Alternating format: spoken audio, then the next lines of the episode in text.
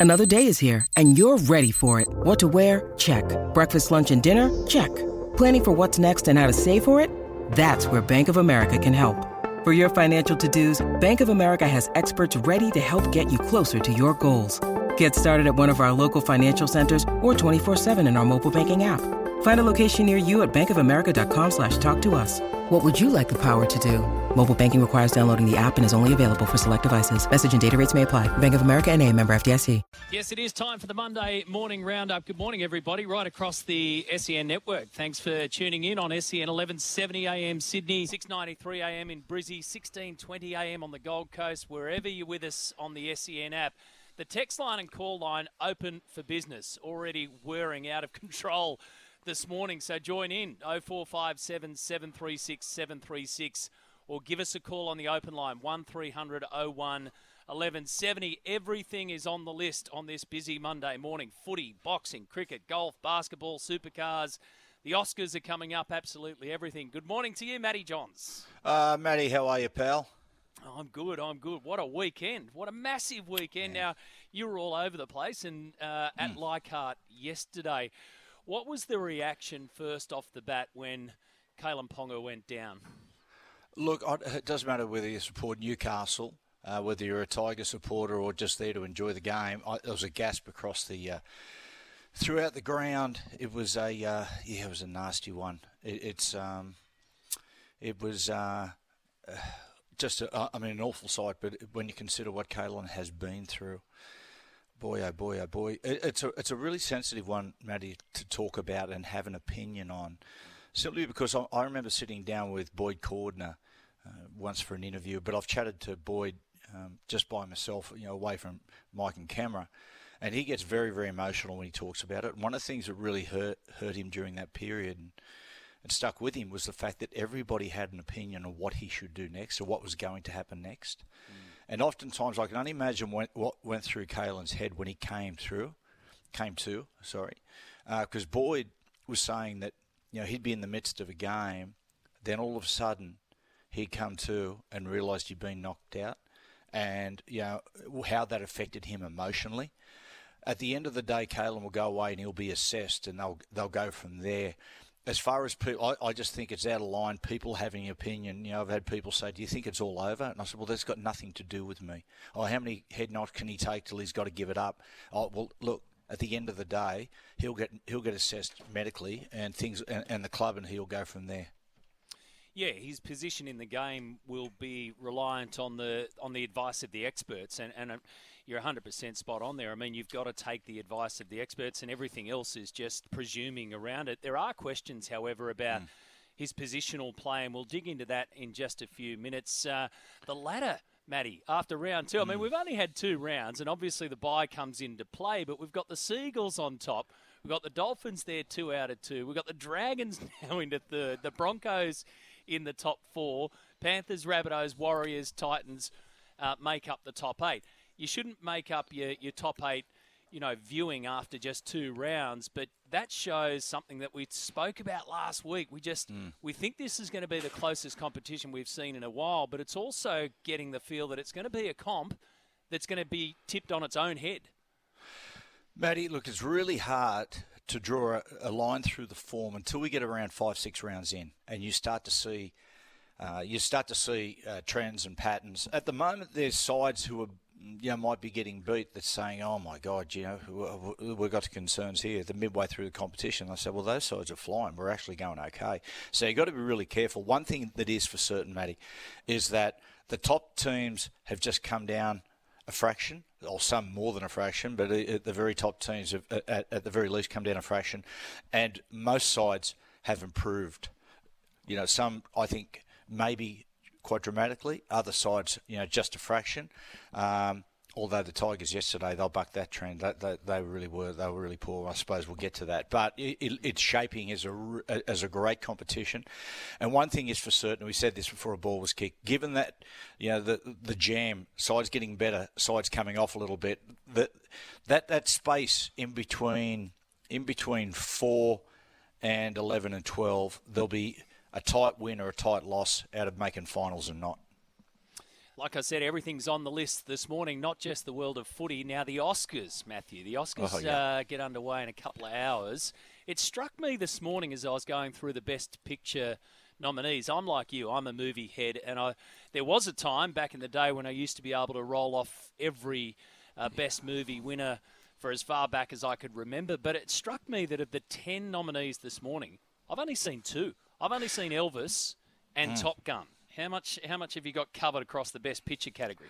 Well, I, I, there's, I, I think, Matty, well, I've, I've spoken this to, with mates and my wife before, is that coming off COVID, there was a real shortage. I, I think cinema still hasn't come back from that period. Um, as far as uh, nominees, I mean, Top Gun Maverick was an ex- excellent movie. Uh, I the one I really enjoyed, and it takes you a little while when, when when you're sitting in the cinema, you're sitting there for the first 45, 50 minutes, going, "What the hell is going on?" Then all of a sudden, it kicks in, and you go, and it was really enjoy everywhere, uh, everything, everywhere, all at once. That was, I know that's nominated. That was a cracker. My, the one I hope wins though is Elvis. I, I just, I love the Baz Luhrmann uh, Elvis with uh, Austin Butler. I'd love for that win. I just thought it was sensational. But uh, to be honest, Matty, I won't be watching the Oscars because it's that time of the year where actors get to get on stage and lecture all of us on how we should be living our lives, and I can just do without that. Yeah, yeah, I'm with you on that one. I'd love to see Austin Butler win. Um, like I say, I've only seen the two, but the one that you mentioned there has won everything a- ahead of it. And uh, by the way, cost the least amount to produce. So we'll keep our eyes across that. We'll do our snap judgments thanks to Snap Fitness soon. Our Glencore Coach of the Year points after round two. And the best caller this morning, 1300 01 1170, gets a Cygnett Boost power bank. So the issues this morning, Matty, on the table, we'll dive deeper to Kalyn Ponga. Uh, I want your thoughts about the Knights in particular and the West Tigers. I mean, a ripping win for the Knights and one heck of a tough win, but the opposite for the Tigers. The Monday morning rap sheet, so a few people in trouble and they can avoid it by writing a check. Uh, the Roosters have written one, but with the help from Parramatta because Nathan Brown is going there in due course. The Dolphins, I want to know how long you think, folks, they can keep the roll going. And then that tips into the world of expansion. Could we end up with 20 teams? Is it Destination Pacifica? Could it be the Pacifica Bears or the Perth Bears? Uh, our snap judgments. Boxing will cover Tim Tszyu's victory over Tony Harrison. And what's up next? Of course, Jermell Charlo is waiting. The Players' Championship Golf is heading to the final stages, and Scotty Scheffler's braining them. The fourth cricket test, final day, NBL Championship Series, and a bit of drama, a lot of drama, in fact, at this Supercar, uh, Supercars Newcastle 500. 0457 736 736 is the text line. So, further to this Kalyn Ponga uh, incident yesterday, now his fourth concussion in the past 10 months. How long, and it's only early days as well, can he last in the front line at number six? That was always going to be a question because now he has to make more tackles than he's ever made before. In fact, the figures, Matty, I mean, it's a bit hard to run a, a proper line through this because of the amount of games that he's missed. In round one, playing in the number six jersey for 68 minutes, he made 11 tackles. In the 14 games that he played last year at fullback, he averaged just three tackles hmm. per game. So he's in the front line much more. How long does that last given everything we know? Well, Lockie Miller was so good yesterday, which adds another layer of complexity onto it, Matty. Look, the, th- the thing about it is, Matty, and and I- myself and Andrew were talking about this last night, is when you're a kid and your whole life you've defended in the front line and you've there's so much of defence that's intuition. Just you know, that's just you just know where to place your head, where to place your feet, how to drop, when to drive, etc., etc. Now, it doesn't safeguard you, you know, from concussions or anything like that. But you know, Kalyn in his, uh, I don't know what position he played growing up. I don't know whether he was a fullback or, or what. But for him, this is a whole, this is a whole new kettle of fish. And watch yesterday, he just the guy was going towards him with a little bit of footwork, and he just got his head caught in an awkward position. Now that can happen to anybody. Like we saw Tubes and how tough he was. Right, and occasionally that would still happen to him, uh, happen to him. But if Kalyn's our most important player, which he is, then you've got to, they've got to make a decision. Okay, where where is where does he best sit in the side? Now, if that is fullback, the next question is what do we do as far as Lockie Miller's concerned, who mm. has been who was terrific yesterday. So th- these are a lot of really big decisions that sit in the lap of, of Adam O'Brien. But yeah, yeah, Matt Matty, like as I said before, the, the art of, of that defence at the last second, a lot of times it is at the very, very last second to get your footwork right, to get your head on the right side. It's, it's something that's learned over a long, long time. The Lockie Miller one, I think, is really interesting. Obviously, Tyson Gamble's there, and that, that's one of the things, Matty, that I thought about this morning. I thought, okay, look, mm. if, if Kalyn's not going to be at number six, what happens next? Because remember, mm. they, they made the play. Uh, let's forget about his paycheck here. They made the play that he's going to drive their attack going forward. He's going to have hands on the ball going forward. But they also knew of his history with concussion. They draft in Lockie Miller from the Sharks. He's he's rock solid, but he's still only a rookie in the game of NRL. Tyson Gamble's got one of the best mouths on him. He was firing yes. yesterday. Yes, well, so well I mean, him and him and Hastings. That's one. We, that's the thing we do have claim to. We've got the two biggest shit stirrers in the league. they both did an awesome job at it yesterday. But does it beg the question if you go back further? You never know what's going to mm. happen. So we'll cut the Knights some slack here. But mm-hmm. did it beg the question to think, okay, what if the Kalyn thing doesn't work at number six? Which way do we go? Do you reckon they've got bases covered? Oh, Matty, honestly, I do not know about that because okay, let's let's say for instance they make the decision to say we're going to put Kalyn back to fullback. Then, okay, well then who goes into six? Like Lockie, you're going to put Lockie into the front line. I mean, Lockie's played his whole career in the very outside backs or, or at fullback. I, Matty, it's it's a it's a really really really difficult one, and and a lot of this has been in hindsight. Right? Like, I mean, it, we could say the same thing about, let's say, for instance, when Darren Lockyer went to five eight, and I'll say this: it took Lockyer, I reckon, twelve to eighteen months to really adjust fully to the positional switch. But it, it, you know, if Lockyer starts getting concussions or it just doesn't work, then that would have changed the whole complexity of the of the Brisbane side. Matty, I don't actually know. I, th- I really think at the moment with the Knights, Matty, probably at the moment where Adam O'Brien's head's at is just go, righto, what is our side going to look like for next week? Because that game yesterday, I put it as one of the bravest wins I've seen from a Newcastle team. In, the, in like throw them, well, I haven't seen a braver performance. They were just absolutely gone. They had players sent off. They had players in the sin bin. They had players um, playing injured. Um, they had players who, who, who couldn't go back on the field. They were like my my young bloke. He's having scans this morning on his ankle. Now there was no way in the world. I, I thought when he went into half time that he's going to be able to get back out there. He went out there for a couple of minutes and he just couldn't run on it. But it got to the point they said to him, mate, you've got to put your boots back on and get on the bike because, mate, we might need you because we've got no no reserves left. They were just completely gone. Uh, and so it was it was a very brave win. As far as the Kalyn situation, that's going to be a decision maybe about a month down the track, Matty. But first things first, first for Newcastle, he'll look and just go look at the squad and go, who the hell, who have I got for this week? Because um, we're waiting to hear back from injuries such as Tyson Frizell. So I think, yeah, that's where his head's going to be. I think the team will enjoy that win yesterday. They'll pat themselves on the back and say they should. But next week and going forward, they've got some big decisions to make. What did you make of Jackson Hastings, Tommy Talau, David Klemmer at the end of it all? There was, gee, there was some spite out there. There was some real mouth, as you mentioned. And then mm. Jackson gets in, uh, interviewed by Jake Duke from Fox on the sidelines. He says, "Look, I, you know, I didn't mean to hit Tommy Talau, but obviously I got him. I'm going to go and apologise," which he did, and the cameras mm. followed him. And there's a bit of push and shove going on there. It shows that there's still some simmering tension between this player in particular and these clubs. Well, it does. I mean, they asked Tim Sheens going into the game, I think, uh, about Jackson Hastings, and I think, uh, correct me if I'm wrong, I think his Sheens' reply was, "Oh, he just didn't want to play 13." But what you saw yesterday was uh, probably uh, that I think that the issue might have been a little deeper, and. Um, yeah, I, I was re- really, really, really surprised. And good on Jackson for going off and apologising. What was said during the game, I don't know. But to a certain extent, there's certain areas in a game where you where you don't go that deserves to to be you know addressed away from the field. I don't think it was anything like that. It was a high shot and maybe a little bit of sledging, but um, yeah, like you know, for Tommy to grab him by the, and shirt front him like he did, uh, you know, I thought I was incredibly surprised by that. And, and then Clem joined in, and I mean, every and then you join the dots. I mean, because David Clem was at Newcastle the year before, and he leaves. Uh, Jackson Hastings, of course, mate, he's at the Tigers. He leaves, so it was it was it was like days of our lives. It was pretty interesting.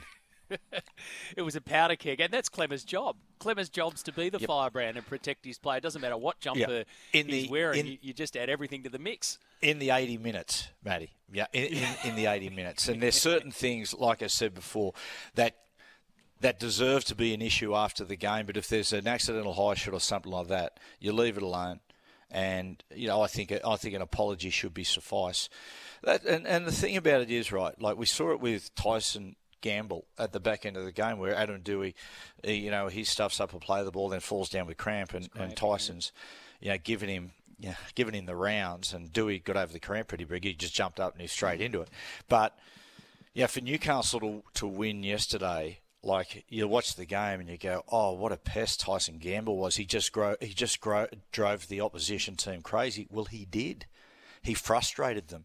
And yesterday, with with what Newcastle had to do with the amount of injuries, that was a contributing factor in, in why the Tigers played so bad.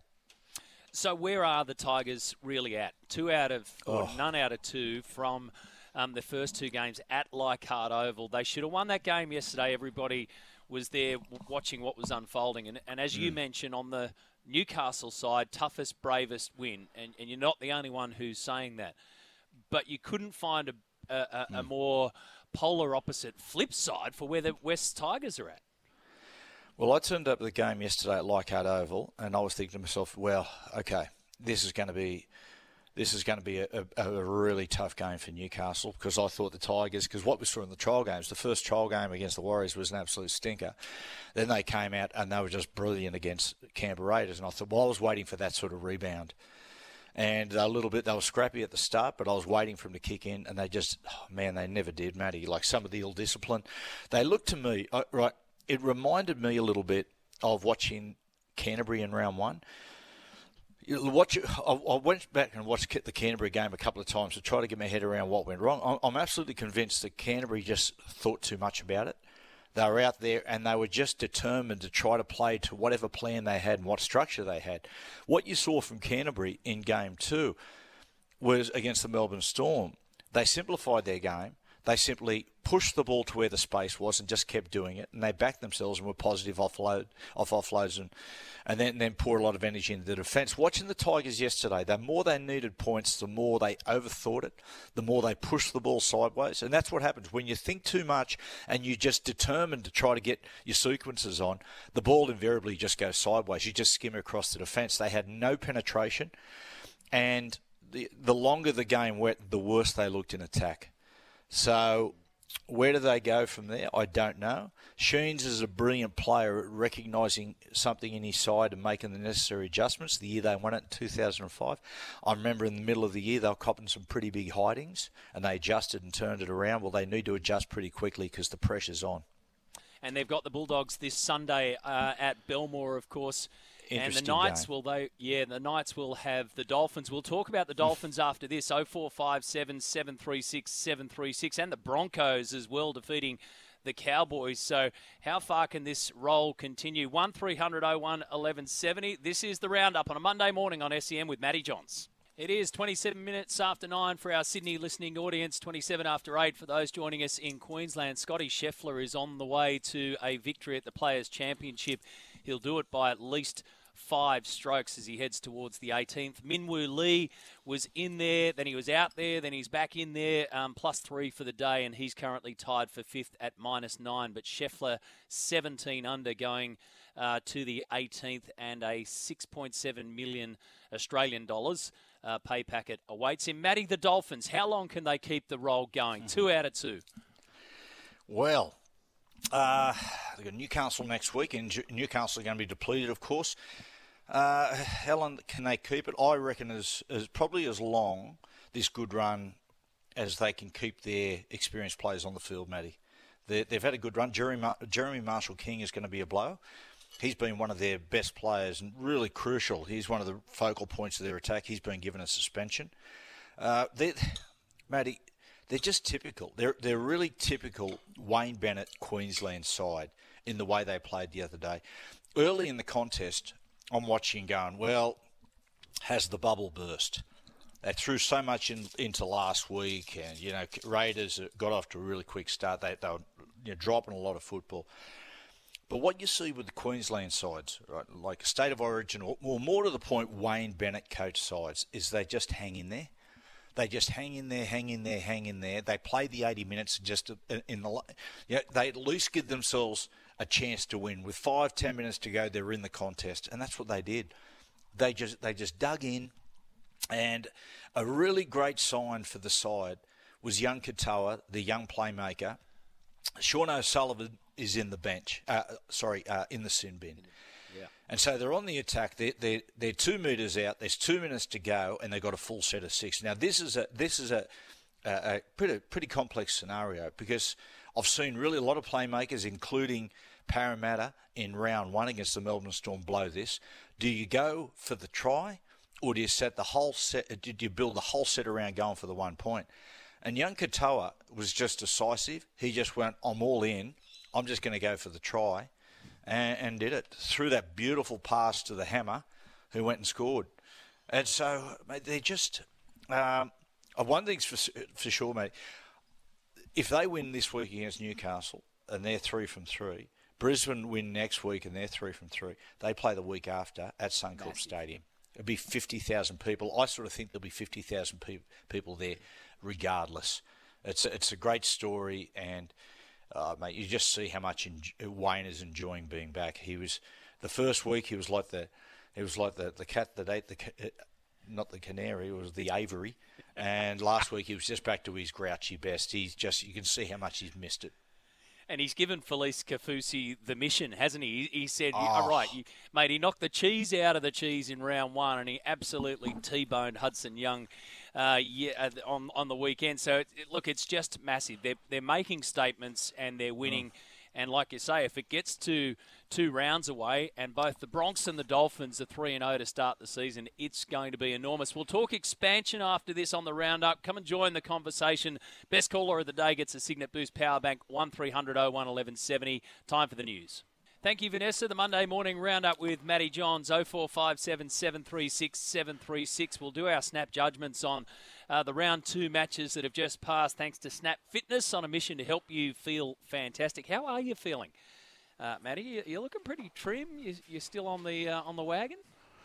I am on the wagon, Matty. I've got yeah. 75. I'm doing 75 days as prompting by Bryan Fletcher, yep. and I'm I one one personality trait I've got, which my wife hates, is that I'm stubborn.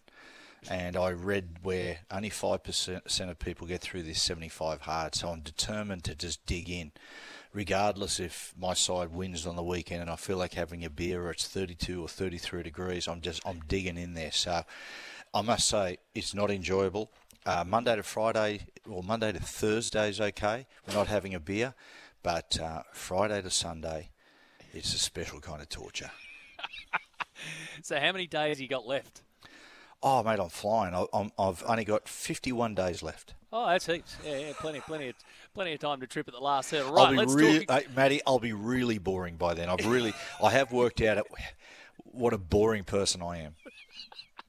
Expansion. Can we end up with 20 teams? Uh, you know, we, we all took a lot out of the Dolphins' introduction here, and, and probably mm. I think the biggest thing about – the Dolphins' introduction and, and the success, and you need to put that in inverted commas because success in the competition is different to success of being a new club in the competition. Mm. I think the the part behind that is the fact that they got it together so quickly, and they've done it um, initially mm. right. So they didn't come out looking like a, a, shambles or anything like that. And then 13 months they did it. Now we're mm. thinking of 20 teams. Now we're thinking the Pacific are coming to the situation and the Bears have been really obvious. I spoke to Billy Moore, Matty, last week on my program, and, and he just reiterated the Bears. We want to keep our jumpers, our badge. Mm. We want two games at North Sydney. We want our, our history to remain the same, and we'll go wherever the NRL tells us to mm. go. Where do you think that could be? Okay. Firstly, Matty, I'll answer this by saying I think 20 is It's too much at the moment. It's 20, uh, you know, maybe a decade down the line we get there. Now, I, have heard people say before, said to me, um, oh, we went to 20 and made the decision to go to 20, and I think it was 1992, looking ahead to 1995, and they said it was crazy, shouldn't have happened. Well, it should have happened then. It was okay to happen then because a couple of things were important. Rugby union was still professional, uh, was still amateur, right? And at that point, we were poaching some of the best um, international rugby union players in Australia and New Zealand, uh, out of Europe, some of the Welsh players like. Um, uh, there was John Devereux and whatnot. And so there was another pool to pick from. On top of that, the the English Rugby League were played over there in the winter, which let their best players come out here and play in the off season. So there was a huge pool. Now, that's all changed. Right, that that's all changed. We had twenty at the moment is too much. When we do expand, in my opinion, the first side that should come in is Pacifica because I'm always where people are saying, "Oh, we've got to go to Perth." I'm always con- my my concern about going to Perth is that one day the junior nursery will be there, will be strong, and be able to um, sustain. But in the meantime, you're going to be poaching from all these other sides over on, on the east coast, which lessens competition. Where I think in a shorter period of time, when you have a side that's representing Pacifica, you look at where the game's gone, the amount of Pacific Islands players in the competition, the impact that they're having. I think I think Pacific is a much must. Uh, where you base the team, I'm not exactly sure, but crucially, as as far as finance and making it work, you know, it's. I know the Australian government, Anthony Albanese, Albanese is desperate for Peter V'landys to bring in a Pacifica side, so that they have a prese- uh, so they have a presence in the Pacific, in particular Papua New Guinea. And I don't like to talk, you know, but they're, they're telling. I don't like to talk politics around it, but it's around, you know, uh, the presence of, of China in that region. And you know, people say sport and politics don't mix. Well, guess what? It just does. But by the sounds of things, they're willing to fund a lot of this and to make it happen. And on top of that, there is just huge oil money up in Papua New Guinea. So a Pacific Pacifica aside, based where I'm not sure home games in PNG. So uh, I guess my question around that is, and I, I have the opposite concern to you. So you've got the concern about going to Perth. I'm always concerned with a national – um, sporting fran- a ma- national sporting competition leaving our shores. That's my mm. concern. Whether it's whether it's rugby league, whether it's another sport, whether it's motorsport, I, I always think that sometimes when you take it offshore, you mm. have so many more risks because you are in the hands of so many uncontrollables. I mean, look at what happened with the Warriors and what yep. happened throughout COVID. Now, we don't know if that's ever going to happen again. I guess my question is why what's the reason for going to the Pacifica? What, what's the main reason that's best for the game? If they're looking for money, the Bears mm. are saying we'll we'll bankroll it, we'll fund it. Yeah. Is the infrastructure there? I mean, one of the things I think that we've learned out of the Dolphins is that they've mm. got the infrastructure, they've got the cash, and they can get up and move quickly and be agile. I wonder if that yep. can happen over there in Papua New Guinea yes, or wherever. I, I get that, Matty. That, that that's the biggest thing with having a team based in Port Moresby is going to be that, that the, the country is going through issues as far as health and safety. And that's why you would base them somewhere else. My thing about like um, is the Pacific nations is just as, as I said before, is just the presence they have in, in rugby league is huge. Um, and as far as Papua New Guinea is concerned, two things is number one, it's the only place on the face of the earth that rugby league is the national sport. They are fanatical about it. And how often does a sport be able to change the whole, I think, future and just the path of a country, which rugby league will be able to do in Papua New Guinea? And so, as far as I think, and, and as far as being bankrolled, as I said before, there is huge oil money there. They've already indicated that uh, they're willing to back the side and the Australian government on top of that. And so that's huge leverage there for Peter V'landys to lean on the government and just make it happen. So do you reckon, Matty, we park the 20 team discussion, mm-hmm. we park that for way down the line? And do you reckon that we fast forward, if it's not already there, the 18th team discussion, and, and this would be the one that we'd be having just in time for the next round of TV rights. As you know, that's where all the money comes from, and that'll be 2027 the next time they're up. So you're looking at a turnaround effectively of two and a half seasons by the time you hmm. sort of get this thing up and running. Well, I mean, I, I think that at the very least, when the next TV deal comes in, is you can say, well, listen, guys, part of this TV deal is that in 2029 we're going to have a, have a side based here. You, know, you don't want to rush into it, but the TV deal can can be done around that that plan and and how you're going to structure it and whatnot. Um, you just can't. You just, Matty. You just can't rush it. You've just got to. You've like the the the Dolphins have had a really great great start. They're two from two, but I tell you what, Matty, it was they cut it pretty fine. Um, you know, six months before that first game, there were people sort of going, "Geez, I hope this, I hope this works." Thank God they had Wayne Bennett at the helm because I think he's been very much responsible in in having a good start and why we're talking about 20 teams. But 20 teams will be at this point of time too many. Um, but I'm all for making plans to go 18. Uh, at the Players' Championship in the golf, Scotty Scheffler's won it by five shots, so nobody could catch him in the end of final round 69. So a three under for Scheffler. He wins by five shots from Tyrrell Hatton, finishes at 17 under the card. One of the big movers was Hatton and also Hideki Matsuyama, uh, Matsuyama rather, who put in a late challenge. The best of the Aussies, Cam Davis and Minwoo Lee, both finished at eight under. So Scotty Scheffler takes out that one. Now boxing, mate. Tim Tszyu uh, made a statement. Does does he have to? Does he need to tell anybody his name anymore, or did he need to say it after that one against Tony Harrison? Because I get the feeling that everyone knows who Tim Tszyu is. Wow, what, what a fantastic fight. And what was on display when you saw him fight uh, Harrison was uh, it's his growing power. Every time he fights, you can see he's getting stronger and he's hurting his opponents more. But the thing that really stood out for me was his ring craft, his intelligence. Like Tony Harrison just couldn't breathe. He was all over him. He just he just cut off the ring. He was just in control the whole fight.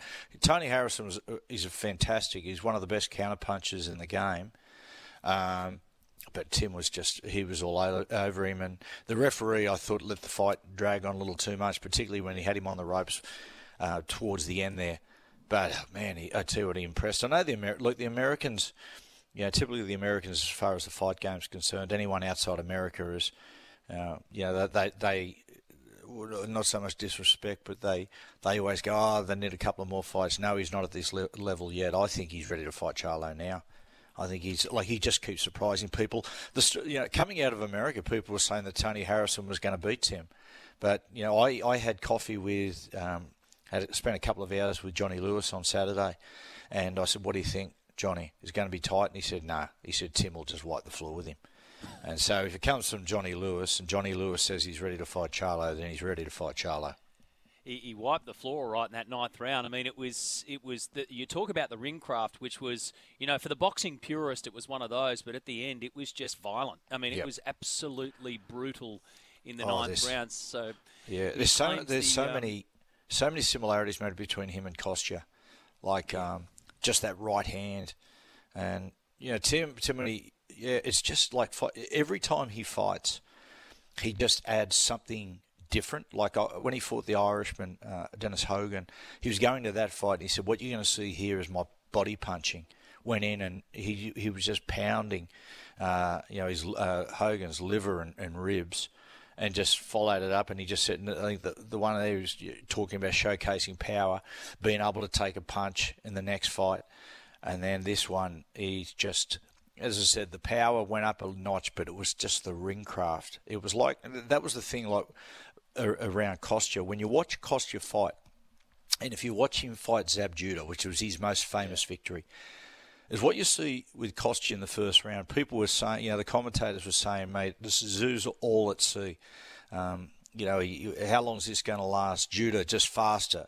But in that first round, when you watch the fight back in hindsight, Kostya's just got his left hand out and he's just feeling his range and sl- bit by bit just cutting off the space and and and you know, Judah had never fought someone so clever and someone so willing to to play the long game against him. And then, of course, with a couple of seconds to go before the the sec- end of the second round, Kostya found the range and just knocked him straight out. And you saw that yesterday with Tim. Tim just sort of walking up to Dennis Hogan with his left hand out and just feeling the range. Incredibly intelligent fighter. And from what I from what I believe, talking to Johnny, his uncle Igor, who trains him, he, he said he's a very good trainer, very smart guy.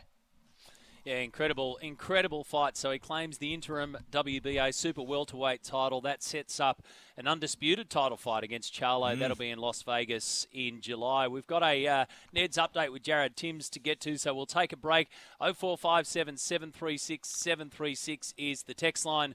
Or give us a call this morning on the roundup 1300 01 1170.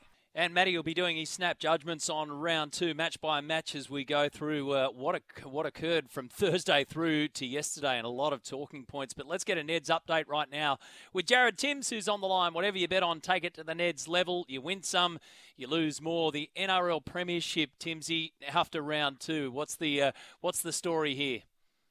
Yeah, morning, boys. Well, the Panthers, they're still rock solid on the top line of premiership betting here at Ned's. Still $4.50 after that tough win over the Bunnies in round two.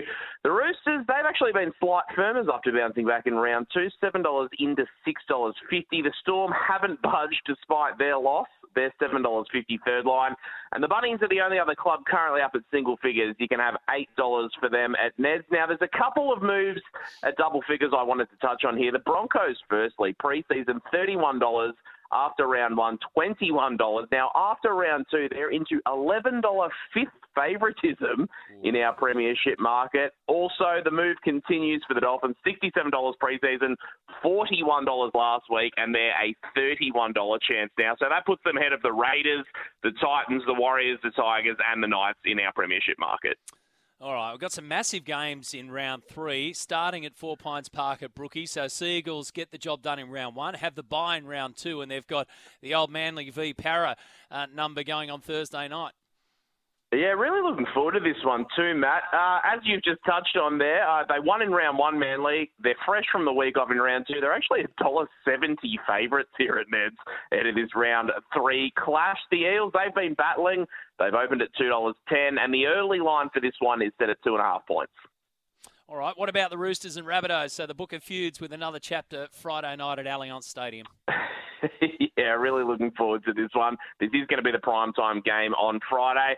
Uh, and betting suggests here at Neds at least that uh, this is going to be the match of the round. Unsurprising, really. The Roosters a bit of value. I thought $1.98, but there's still plenty of meat on the bone. I beg your pardon for the Bunnies fans as well. $1.80. The line for this one is just a point and a half.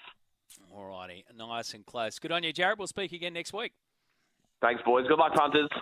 Thank you, Jared Timms there. Thanks to Neds. You can download the Neds app today and take your betting to the Neds level. You win some, you lose more. 0457 736 736 is the text line. Plenty of those texts coming through. We'll get to those as soon as we can. 1300 01 1170. If you've got the time, pick up the phone and give us a call. The best caller of the day gets a Cygnett Boost power bank valued at 59.95. It'll keep your phone, tablet, earbuds powered 24 7. And we'll also do Matty's Coach of the Year points thanks to Glencore, advancing your everyday life. This is the roundup on a Monday morning. Matty Johns with more after this. Heading to the news very soon, we'll do our round two snap judgments on the other side, and still a lot more to get through. Uh, NBL, of course, the Championship Series goes to a winner take all game on Wednesday night in Sydney, and I'll be catching up with the Sydney Kings CEO, Chris Pongrass. Uh, a little bit later on in the program. A quick one for you, Matty, before the news. This one from Ryan. What chance do you give Para to be 0 5 to start the season? So they've I, lost their first yeah. two. They've got Manly, Panthers, Roosters. I tell you what, the draw has been it's it's just so unfair on Parramatta. I mean, the next few weeks, so Creeper they got Manly, then yep. they got the Panthers, and, and then they got uh, the, all three coming off buys. Mm. You know, so you you tell me if that's fair. Like, like, no. I mean, seriously, when they put this draw together, surely someone could have looked at this. That's such a disadvantage for the Parramatta side. So there's a, a real chance big chance because the more you lose, the more pressure there is. Exactly. Back after the news with more. Yes, the Monday morning roundup right across the SEN network. If you're just joining us, thanks for tuning in. If you're coming on back, another hour with Maddie this morning on SEN 1170 AM Sydney, 693 AM in Brisbane, 1620 AM on the Gold Coast, and wherever you're tuning in, of course, via the app 0457 736 736 is the text line, or 1300 01 1170 is our open line. Matthew, let's do some snap judgments. Uh, thanks to Snap Fitness with you every step of the way. Snapfitness.com.au, where we have a look at the games that have just taken place. And then, of course, we'll do our tips a little bit later on. So let's try and put them into a bit of a nutshell. Your snap judgment from the Panthers. Uh, defeating the Rabbitohs 16 points to 10 on Thursday. Obviously, the off field drama at halftime continues, um, mm. and that's a real pity the way that that played out. But when you look at the way that the the Panthers have fought back mm. after their round one loss, the World Club Challenge before that, and I watched uh, with interest Isaiah Yeo on your show last night on Fox Sports, and how he said the first two weeks we struggled for momentum. And that's mm. what's carried them for the last two to three years. So the struggle for momentum appears to be, at least uh, in this round against the Bunnies, overcome. Well, the, the, the struggle for momentum early, Matty, was uh, it was they did that to themselves. There was too sideways, too much sideways ball movement, and not enough just good old fashioned grunt, drive forward. You know, allow Nathan Cleary to give him space, give him time to think about what kicks he's going to put in on five and six. It was a return to title winning ways. It's very interesting, Matty. Sides don't get bored with winning, but they get bored winning the same way. And that's the coach's job to just keep, to keep taking them back to what works. It took, took the, what do they say, don't abandon the mule that takes you to the top of the mountain. what about uh, the impact of Soni Luke? So, I mean, we, we mm. knew that it, it was going to be a massive out when Api Koroisau went across to the West Tigers, but this kid is something very special. And how, I think he's in his pushing the mid to late 20s, is that right, Soni Luke? Have I got that yeah, right? Yeah, I think he's uh, he's 27. Yes. 27. Yeah, as the great George Young wrote, long way to the top, which sometimes serves guys very, very well. Very talented. And it, look, it, eventually in life, uh, as sport is life, you get what you deserve eventually. And he's hung in there. It's, it's, a, it's a really good story. Yeah, the, the kid, as I mentioned, is 27 years of age. Yeah, yeah, Sharks, yeah. yeah. Well, Sharks I mean, for, for me and you, for, for you and I, that is young. to be 27 again. Yeah. Um, the Sharks 30 defeat the Eels on Friday night at CommBank. So Cronulla claim their first win of the year without Nicho Hynes, but a lot of focus on Brad Arthur's bench rotation. We've got a few um, texts about that questioning it. So what did you make of this one? Oh, look, going into the game, I, I had concerns about the way the, the, the Parramatta side was structured as far as uh, what was sitting around their playmakers. When you're a playmaker – your the lifeblood of a playmaker is your edge back rower. Right, he, even if you're not using him, he's running your deceptions and he's hitting your space, and yeah, that that's one of the most important partnerships in the game. And you know, if I want to, if I've got a, the the back rower I want off me is the guy who's going to run the gap for me, right? Uh, who's who, who's who I can give to, and he's going to run right into the teeth of the, the defence and wear a bruise for me. Whereas you look at the Parramatta side, like for instance on the left hand side, you had Bryce Cartwright in the centre. So you you effectively had you got two playmakers there. It's surplus to requirements. The back row is a big problem for Parramatta at the moment. What going into that game was really funny. On the surface of things, if you said to me who was going to win, uh, I would have said without thinking Parramatta. But I sat down, did the form through the week, and just looked at the nature of the two sides, and it became clear that if the game was going to be an arm wrestle, then in my opinion, I, I, said I thought the Cronulla were going to win. Now I had a bet with my son. One of my sons, I won't say which one it is, had a bet, and he said, "Mate, Parramatta will win." And I said, "I bet you, I bet you lunch that Cronulla beat them." And he says, "Okay." So at ten nil, he texted me and said, "Mate, uh, I have a steak medium rare." And I said, "Mate, I said." Cronulla will find a way to win this because you know oftentimes when you get away to a really cheap 10 0 lead, puts the side into a false sense of security, and, and, and in a lot of ways, that's what the Eels are like. So they've got uh, Hopgood's been a really good pickup through the middle. You know, the big guys up front, Campbell Gillard and Junior Paulo, fantastic, top draw stuff. Hodgson will get better at, um, at nine, but at the moment, the edge back rowers are a real problem. So you've had your, your thoughts on the Parramatta Eels and, and the next three matches in between, in particular that they face. But what about the Sharks? What's your mm. snap judgment then on the Sharks over the next few rounds? They got the Raiders, the Dragons, the Warriors before they get to the bye. So a really important mm. three weeks or three rounds of football ahead of them. A snap judgment on the Sharkies? They should look, Matty, like they should win all three, in my opinion. But they're not playing like a top four side. Like they won the other night, but I, don't think Craig Fitzgibbon would be very happy with the side, how they're travelling at the moment. They're not playing like a Sharks side or what we expected from last year. Their defence isn't hard nosed. Like that was a game, you know, the, the, that was a game of touch football the other night and uh, or the other afternoon. I, I think Craig Fitzgibbon will be sort of sitting them down in front of the video and reading them the right act a little bit. They got the two points, but it wasn't impressive. The Broncos are now two from two, so they are down the Cowboys at Suncorp. I mean, this is a big win 28 points to yep. 16 off the back of their round one performance. They come out and put a performance like this on a team that has massive raps, has been performing so well, is such a good, tight unit under Todd mm. Payten. Reece Walsh. Um, fantastic. Unfortunately, oh. Corey, Corey Oates with that broken jaw. So quite a bit to take away from this one. Reece Walsh, what a what a debut! I I can't remember. Uh, I've seen some beauties over the years. I, I can't remember one better uh, off the top of my head. Just really good. And you know, Kevy, if we're talking about the best coaches of the round, he, he'll you know he'll he'll feature in that because because it was the little tactical adjustment he did with having Reece Walsh in the side. If you go back and look at the game, effectively because um, because Adam Reynolds is the primary playmaker, they, they do a lot of their attacking chase from the middle of the field. But with Reece Walsh there, they attack from a wider field position to open the field up for Reece Walsh for his speed and his footwork and just the great skill he's got. So very, very smart from Kevy, and he was he was fantastic. He was he was he was. You know, they've got a really, really good creative team now. So you got, you've got Reynolds who can play the full field. He's an organiser and a natural passer and puts the polish on the end of the sets. And in the six and the one, you got Mam and you got Walsh, who are unpredictable and Quicksilver fast. So, and Billy Walters too. He's playing really good football at, at hooker. So, Matty, they're looking good, right? But I'm I'm always wary of the Broncos because I've seen this from them. I saw this last year where they were headed for a top four spot and the wheels completely fell off to the extent they played Parramatta right. They played Parramatta, beat them 38-16, and one month later played Parramatta and got beat 53-6.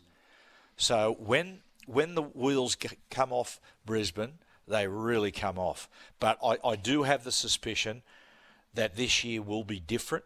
But I'll be convinced of it when they can go through a tough period and get out the other side yeah, trust is a word that you, you've used a lot when you've been talking about the Bronx. So they've got the Dragons next up. We've mentioned that Dolphins uh, big blockbuster in round four.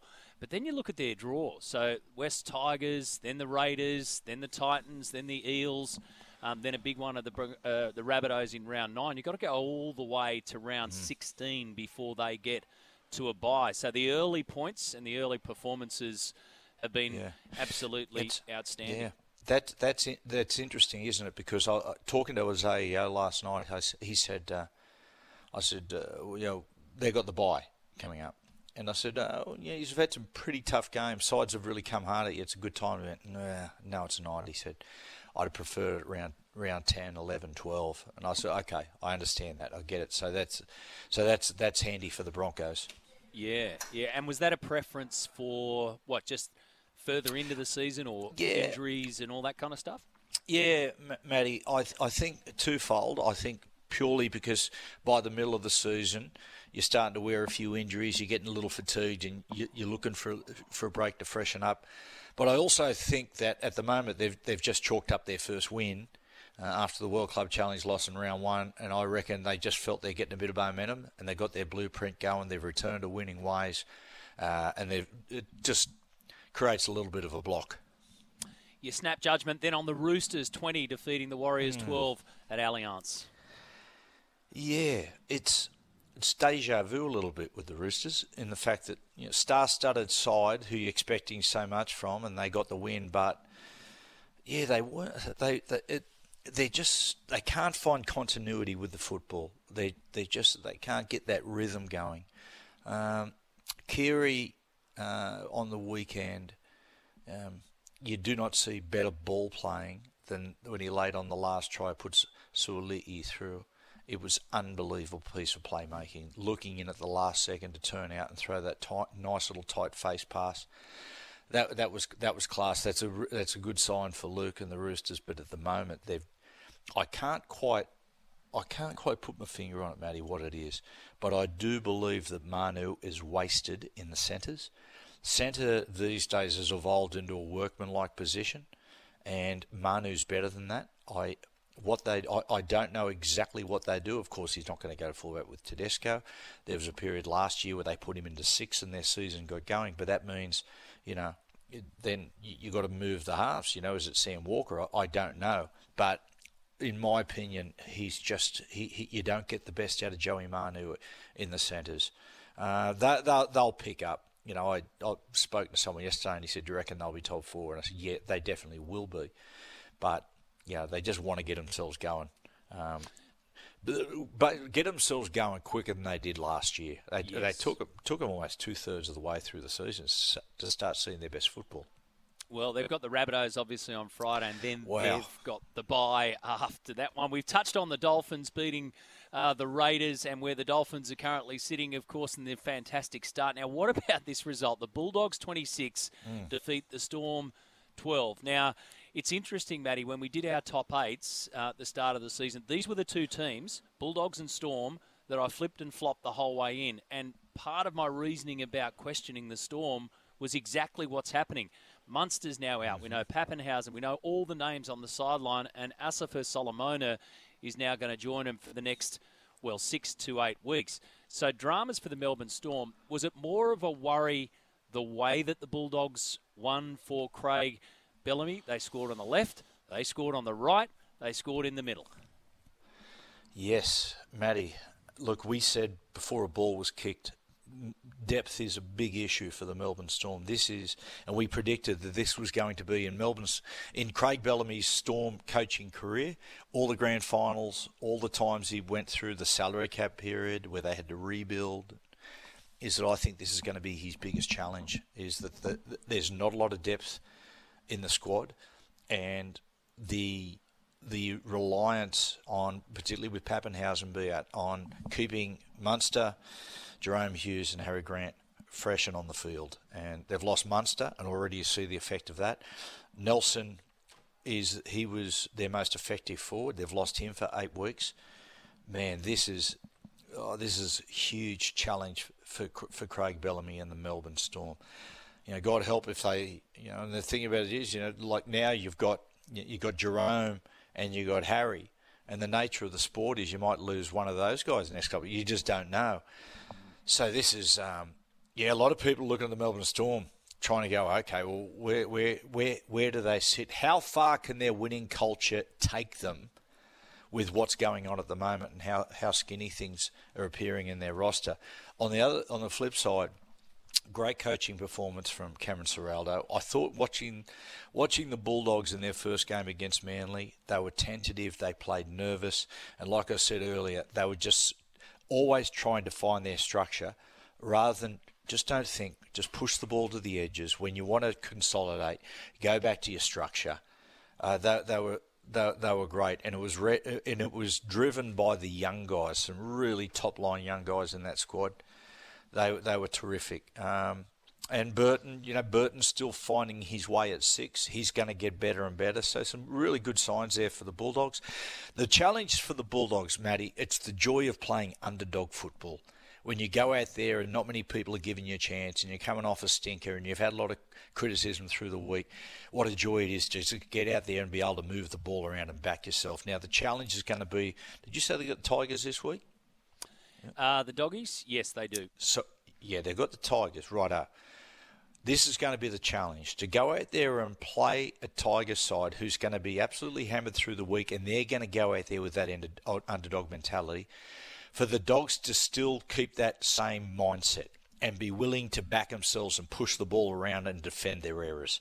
This is this is a really big mental test for Cameron Ciraldo's dogs.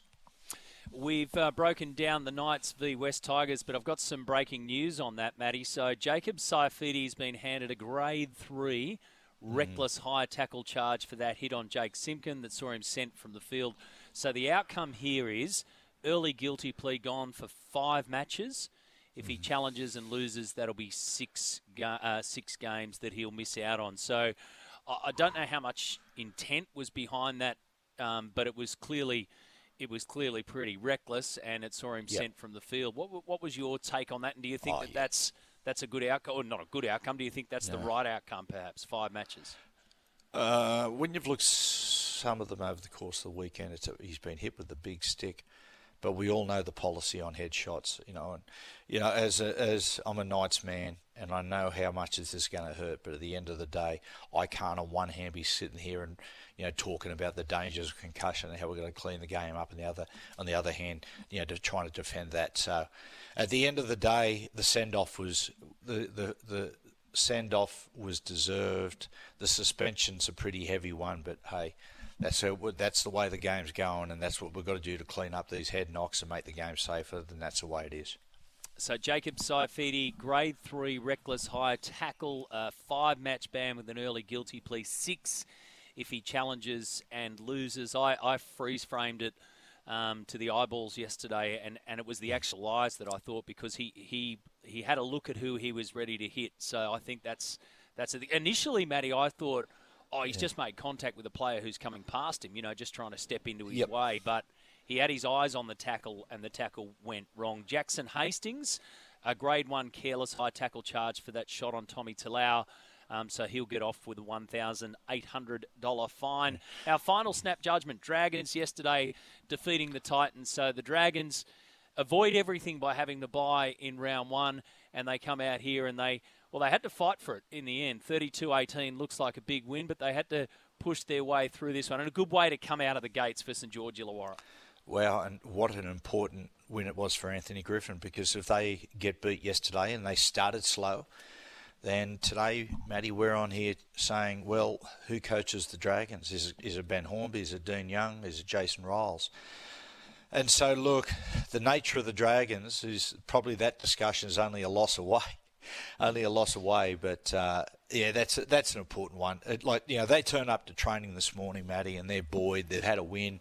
They're happy. We interviewed Daine Laurie after the game, and he was in good spirits. So that that's that's good for the club. And Tyrone Sloan, Tyrell Sloan, who's such an important player for them, talented young bloke, had a difficult pre-season or charity shield. He was good. So there's some good signs, good signs around the Dragons. There's your snap judgments from round two. Snap Fitness with you every step of the way. Go to snapfitness.com.au. We'll take a break on the other side of this. We'll get your Coach of the Year points. Who played it best from the coach's box in round two? Uh, we're heading to the next news break with Vanessa. So, what we might do, Matty, we'll do our Glencore Coach of the Year points after the news. So, I'll give you about another oh, three or four minutes to think Lovely. your way through that. Three, three two, one. Uh, don't forget the Bryden's Lawyers, your verdict. Pick one NRL winner each week for your chance to win $2,500. Go to sensurvivor.com.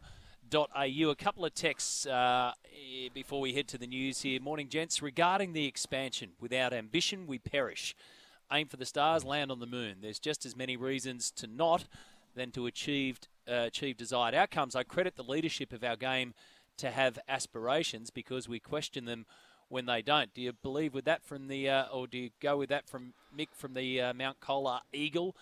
Just aim for the hmm. stars. Uh, yeah, to a certain extent. I like ambition. That's one of the reasons I think Peter V'landys is a great leader of the game. But I just think at this point we've got to be I just I think the 20 teams is a bridge too far. Uh, Peter says, How many concussions are caused by poor tackle technique? Mm-hmm. Cameron Smith played 430 games, made thousands of tackles. I can't remember him ever concussed, says Peter. Well, I'm sure he was. Yeah, sure he a few along the way. But it's a good, it's a good mm, question, Peter. Very, it, it's it's very interesting to watch Cameron play. The way Cameron defended, he almost absorbed, if that makes sense. Right, uh, you, he would take a player and almost let the player absorb into him and then control him to the ground.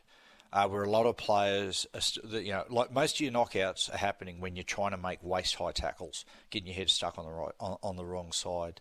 So yeah, different tackling techniques entirely. In the old days, it was you know tackle around the legs, and we oftentimes think yeah that's still the way to go. Which I, am still a good legs tackle, still gets the crowd to their feet, but tend, there's a lot of there's a lot of hip bones and knees and everything down there.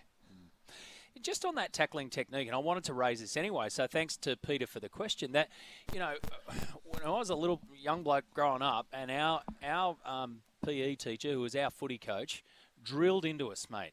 Mm-hmm. Absolutely mm-hmm. drilled into us. Head on the other side, outside of the body, arms yep. around the waist, and fall back with it. And the amount of first graders that we see get their head on the inside – mm. and therefore cop the knee, cop the thigh, cop the cop the waist. What's going on there? Where, where's the what's the missing link? Yeah, I, th- I think, Matty, I, I, think with the increased pace in the game, we're seeing less of, like I said, that Cameron Smith absorb style defence. Like teams, players are actually, for a while, that was that was the trend. That's the way sides were defending. But now all of a sudden, with the sped up game, the legs tackle are coming back in, and I just don't think they're ed- educated and done. They haven't done as much of it.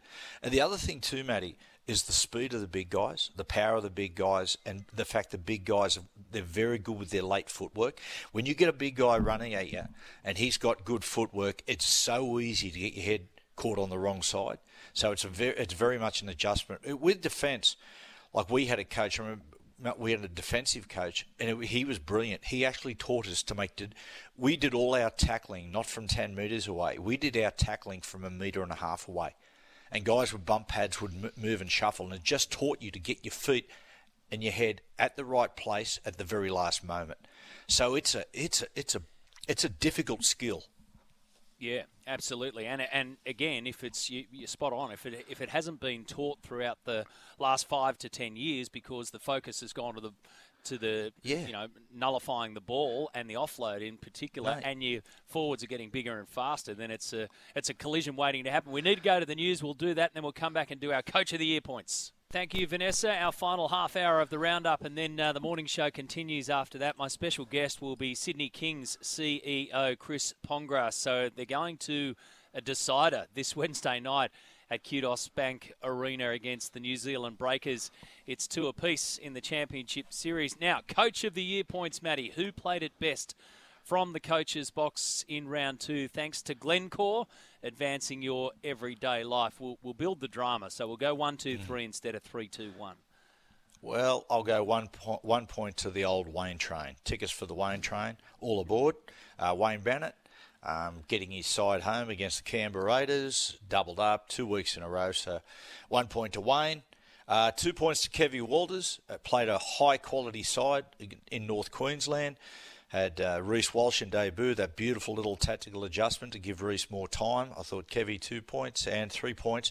Cameron Ciraldo, after a poor first first week against Manly, uh, people were going, well, I'll tell you what, you know, this uh, he's not the super coach people thought he was. Well, he took his side down to Melbourne. once again, tactical adjustments, attitude adjustments, and they pull off a uh, pretty big upset. So three points, Cameron Ciraldo. All right, Ciraldo gets three, Walters gets two, and Wayne Bennett on the Wayne train for one. Thanks to Glencore, advancing everyday life. Learn more. Search Glencore. So just back to that um, Monday morning rap sheet, Matty. So we know Jacob Saifiti and his charge. He's facing five uh, weeks on the sideline, possibly six. What did you make of the dangerous contact charge for Joseph Suaalii? Mm. And uh, he can get away with 3,000 here. I thought he was very lucky. Yeah, I thought I thought he was extremely lucky. Those, Matty, those blind late hits in the middle of the back are extremely dangerous for playmakers because simply because you relax and it can cause a pretty heavy whiplash. And we've seen guys get pretty big suspensions for it. When I when I saw it firstly when he hit Charnze, I thought, wow, he's going to get a couple of weeks for this. So to get away with a with a fine, I thought he was extremely lucky. Yeah, $3,000 for that. Jeremy Marshall King, so grade two mm. dangerous contact charge for his tackle on Corey Horsburgh. Well, Matty, if he didn't mean it, if it was if it was just simply careless or an accident, then they got it right. If it was if they deemed it that it was deliberate, it deserved more. Um, I'll, I'll leave it at that. I would like to think that it was purely accidental. He's just bringing him to the ground because sometimes players just finish in that position. But I'll come back to the fact that the RLPA need to get out to the clubs and they need to read the right act to the players that if they want to sit down with Peter V'landys and Andrew Abdo and talk about player welfare, then they've got to stop doing this to their fellow professionals. Uh, 0457 736 736 is the text line. Got a good question here from Chris, who's an AFL supporter. Get to that in just a sec, Chris. But Scotty Drinkwater, so grade three shoulder charge on Corey Oates. There, there was a lot going on at this mm. at this collision point. Um, sin bin for the tackle, obviously, and, and, faces what three matches on the sidelines here.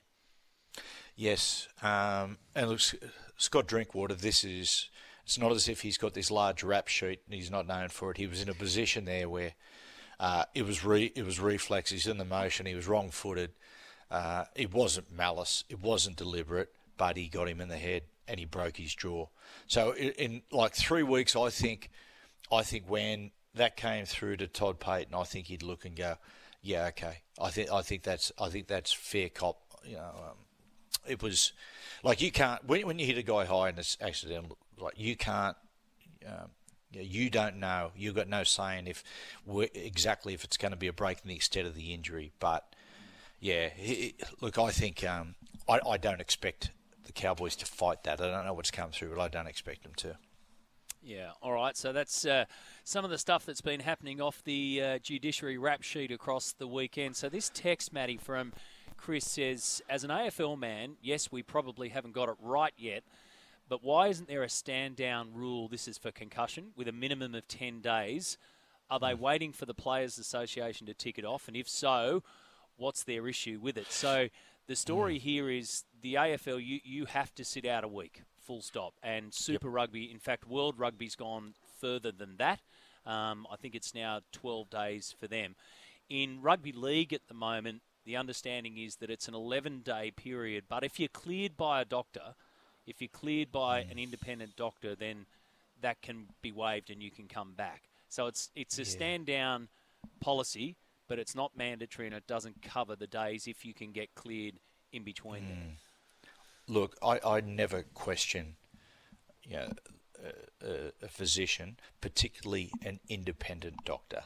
Um, but um, look, it, it's a it's a Matty, it's a compl- until you read uh, just told me then um, in black and white. That's what it is. I, I wasn't sure. In fact, last night, uh, Fletch said to Isaah, Yeo, "Now, what's the thing?" And yeah, Isaah, uh, sure. his reply was, "I'm not really, really sure. I think most people are in that camp." Look, you know, one thing we talk about with brain injuries is people go, "Well, you know, this is the thing," but to be honest, at the moment, we don't really know. I think that comment lends itself to having a compulsory stand down, even without, you know, having an independent doctor looking at you. Yeah, thank you for the text on that one, Chris. Uh, here's another one. So we did touch on this earlier, but David uh, must have missed it. So just like to get Matty's opinion on the little blow, a little blow up after the match with Talau and Hastings. Um, this is David's opinion. He said to me it showed there's no leadership at the Tigers. Young bloke who was a bit heated and let his emotions get the better of him. Not a big deal. But I couldn't imagine the Chief or Butts let that happen, or in more recent times, Smith or Cronk let it happen at Melbourne. Doesn't it show that there no. is no one in control? Uh, says David. It's a it's a fair point. I, I, think I think there's a number of sides, David, where that's in place. And we've spoken about this before, Matty, about the dearth of really strong older leaders at clubs, and I think a lot of the struggling clubs that's what they that's what they lack is you know, like a good, very good mate of mine who's now over at the Bulldogs in a um, in a uh, in a recruitment role is Peter Sharp, Sharpie Newcastle yep. bloke, coached here, there, and everywhere. And he said, Matty, one thing I learnt through being having a lifetime of football and, and coaching, he said, is that the success of an organisation, more than anything, is driven by the senior players, even more than the coach. And so, yeah, yesterday, like if that was Joey, and let me tell you, mate, that that would have that sort of stuff would have been right up Joey's alley.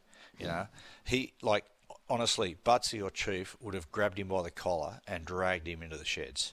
You know, regardless of how many golden boots or you know, man of the matches he got. That's what senior that's what senior players do. So like, at first I thought David Klemmer guy thought, oh, this is good. Clem's gone and grabbed him, but then, then Clem started having a go as well. So. Yeah. It was it, it, was a it was a really surprising one. Doesn't matter what happens, like how, how nasty things can get it there to a certain degree. Right, there's certain places you don't want to go, and we've been discussing a lot of that stuff in the la- in the last week. But if there's just good old fashioned niggle and you know a high shot here and there, then mate, you just leave it. When the full time whistle happens, you leave it, and you just say, righto, when we play these blokes next time, mate, let let's go, let let's let's get into them a little bit. The other thing too to remember on that is is the amount of. I mean, cameras have been on the sidelines for a long, long time, but there are more cameras, more focus, more vision, more access mm. than ever before, ever before yep. in, in all forms of the game. We saw it with Jerome Luai and Jaeman Salmon. We, we saw, unfortunately, with the vision going down the tunnel with Latrell Mitchell the other night, and we see this one here. So there's more scope yep. for us to yes. see this stuff, which has been going on for years. Mm. I hear this argument a lot, right? Now I'm more than com- I'm more more than happy to remove the cameras and all that stuff and, and the high the nature of the high profile game of the players. I'm I'm happy for that if the players are happy to be paid hundred thousand dollars a year. Yep, correct, correct. exactly. 1 300 01 1170. We've still got our round three tips to go. Uh, plenty of thoughts coming through on the supercars uh, in Newcastle across the weekend. Didn't that just kick off deluxe? And it was awesome to hear it right here on SEN. So I'll cover that for you as well. But we'll get Matty's tips after this. Yeah, we'll do our round three tips in just a sec. Uh, Maddie, this on text on the on the text line, boys. Why is everyone assuming that Hastings went over to apologise? He didn't look to approach him on the back foot to me, turned from the interview and beeline for him. Pretty sure he lipped him on the field after it happened as well. Hastings playing you blacks. Well, um, he, he, he, said to Jake Duke, "I'm going to turn around and I'm going to go and apologise." Yeah. It looked to me. And he offered his hand. He offered his hand too. Yeah, exactly. Yeah. Um, Sammy T says your thoughts on the opener for the supercars in Newcastle. Obviously, your backyard. I spent a lot of time mm. living and working there as well, and was there for the very first couple of these events. Um, plenty of talk around in the media on Shane Van Gisbergen not answering any questions at the press conference. What are your thoughts? I'll dive into that a little bit deeper because I'll tell you one mm. thing about Shane Van Gisbergen. He's got form in this department. There's a whole stack of reasons, but he's got form in this department in in not uh, playing the game out there in the public sphere or the press sphere. But the event itself wrapped up again yesterday. Um, to be able to take those brand new supercars around the streets of Newcastle with the highlight of the, the motorsports, you know, the, the focus of the motorsports world's zeroing in on Newcastle was just spectacular, mate. It, it's a fantastic event. It is a great event really, really good. My mates up there absolutely love it. Look, you won't be surprised to know that I'm not a huge motorsports fan. Uh, I suppose you'd, you'd, expect that given the fact I can't drive a manual. I know. Um, I mean, I don't know if there's any autos. I mean, I'd give a go out there for the get get me an automatic driving around the streets. But um, but yesterday I, I do watch the Newcastle one. But yesterday I just I've only got two eyes. So I was at Leichhardt Oval watching the football. Then I on my, on KO I was watching the fight so something had to give, and unfortunately, it was the supercars. Yeah, well, the good thing is that we had uh, full coverage. So we broke new ground in Radio World yesterday with full coverage of the supercars, and it'll continue right throughout the season. And Aaron Noonan and uh, James Moffat, Jimmy Smith in the studio did a ripping job. Righto, you got five out of eight last week in your tipping. Um, I haven't checked mine, but I don't think I got five. So let's let's fire up again for this one, uh, starting Thursday night. So the old Manly and Para. Here we go again, but this one at Four yep. Pines Park. I think Manly coming off the break. Uh, expected that Schuster comes back into the side. As we said, Parramatta entering into a little bit of trouble. They've still got some issues in the back row. Manly at home. Manly at home. I'm with you on that one. Righto. Next up, that'll be Friday night, the six o'clock game. So I went. Yeah, Tommy's just reminded me, mate. I got three out of eight in round two. Oh, three. You you are you're a dribbler, mate. I'm a dud. Yeah, I'm a dud in that department. So Friday, six p.m. Newcastle v the Dolphins. This is this is interesting at oh. home, McDonald Jones Stadium. Look, I'm, I'm waiting for the Dolphins to come off at some stage, right? And I'm really hoping I'm hoping uh, it's this week. Look, look, look, look. Newcastle are going to have to repeat that brave performance with the amount of injuries, the suspensions. Um, it's at home. I tell you what, I, I, look, this is purely from the head, right? I'm telling people, don't back Newcastle, but I'm picking Newcastle. Read You're through the lines. Newcastle. Okay, Yeah. yeah. Well, I'll, I'll say what you want to say, but you can't say, so I'm going to go the Dolphins there. Um, but Yes, it's going to be you. fascinating. It, it'll be really interesting to see how that plays out because, in some ways, the questions around the Knights and, and those that will be missing and can they keep the role going applies to the Dolphins as well. Can the Dolphins Hmm. keep their role going? And this is their first trip away. Remember, they played the first one at, at Brisbane, Yep. the second one at Redcliffe, and now they're on the road Yes. for the first time. Well, Matty, and what we'll do, what we used to do at travelling teams, we'll just get the Newcastle marching band at the front of their hotel, uh, playing till 4 a.m. in the morning. and turn the taps on in the dressing room.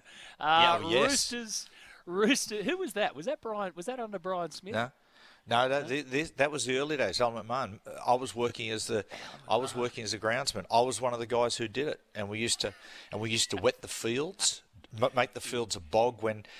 The Dragons had. Martin Afire and Ricky Walford. We made the 10 metre corridors just a, an absolute bog. Ugh. Righto, we're running out of time. Let's rip Yep. through Roosters and Rabbitohs. Bunnies. Bunnies to win that. I'm with you on that. Titans v Storm. Oh, Titans in a massive upset. Didn't see that one coming, did you? Yeah, Gold Coast. I'm going to join you there. Cowboys v Warriors. Uh, Cowboys.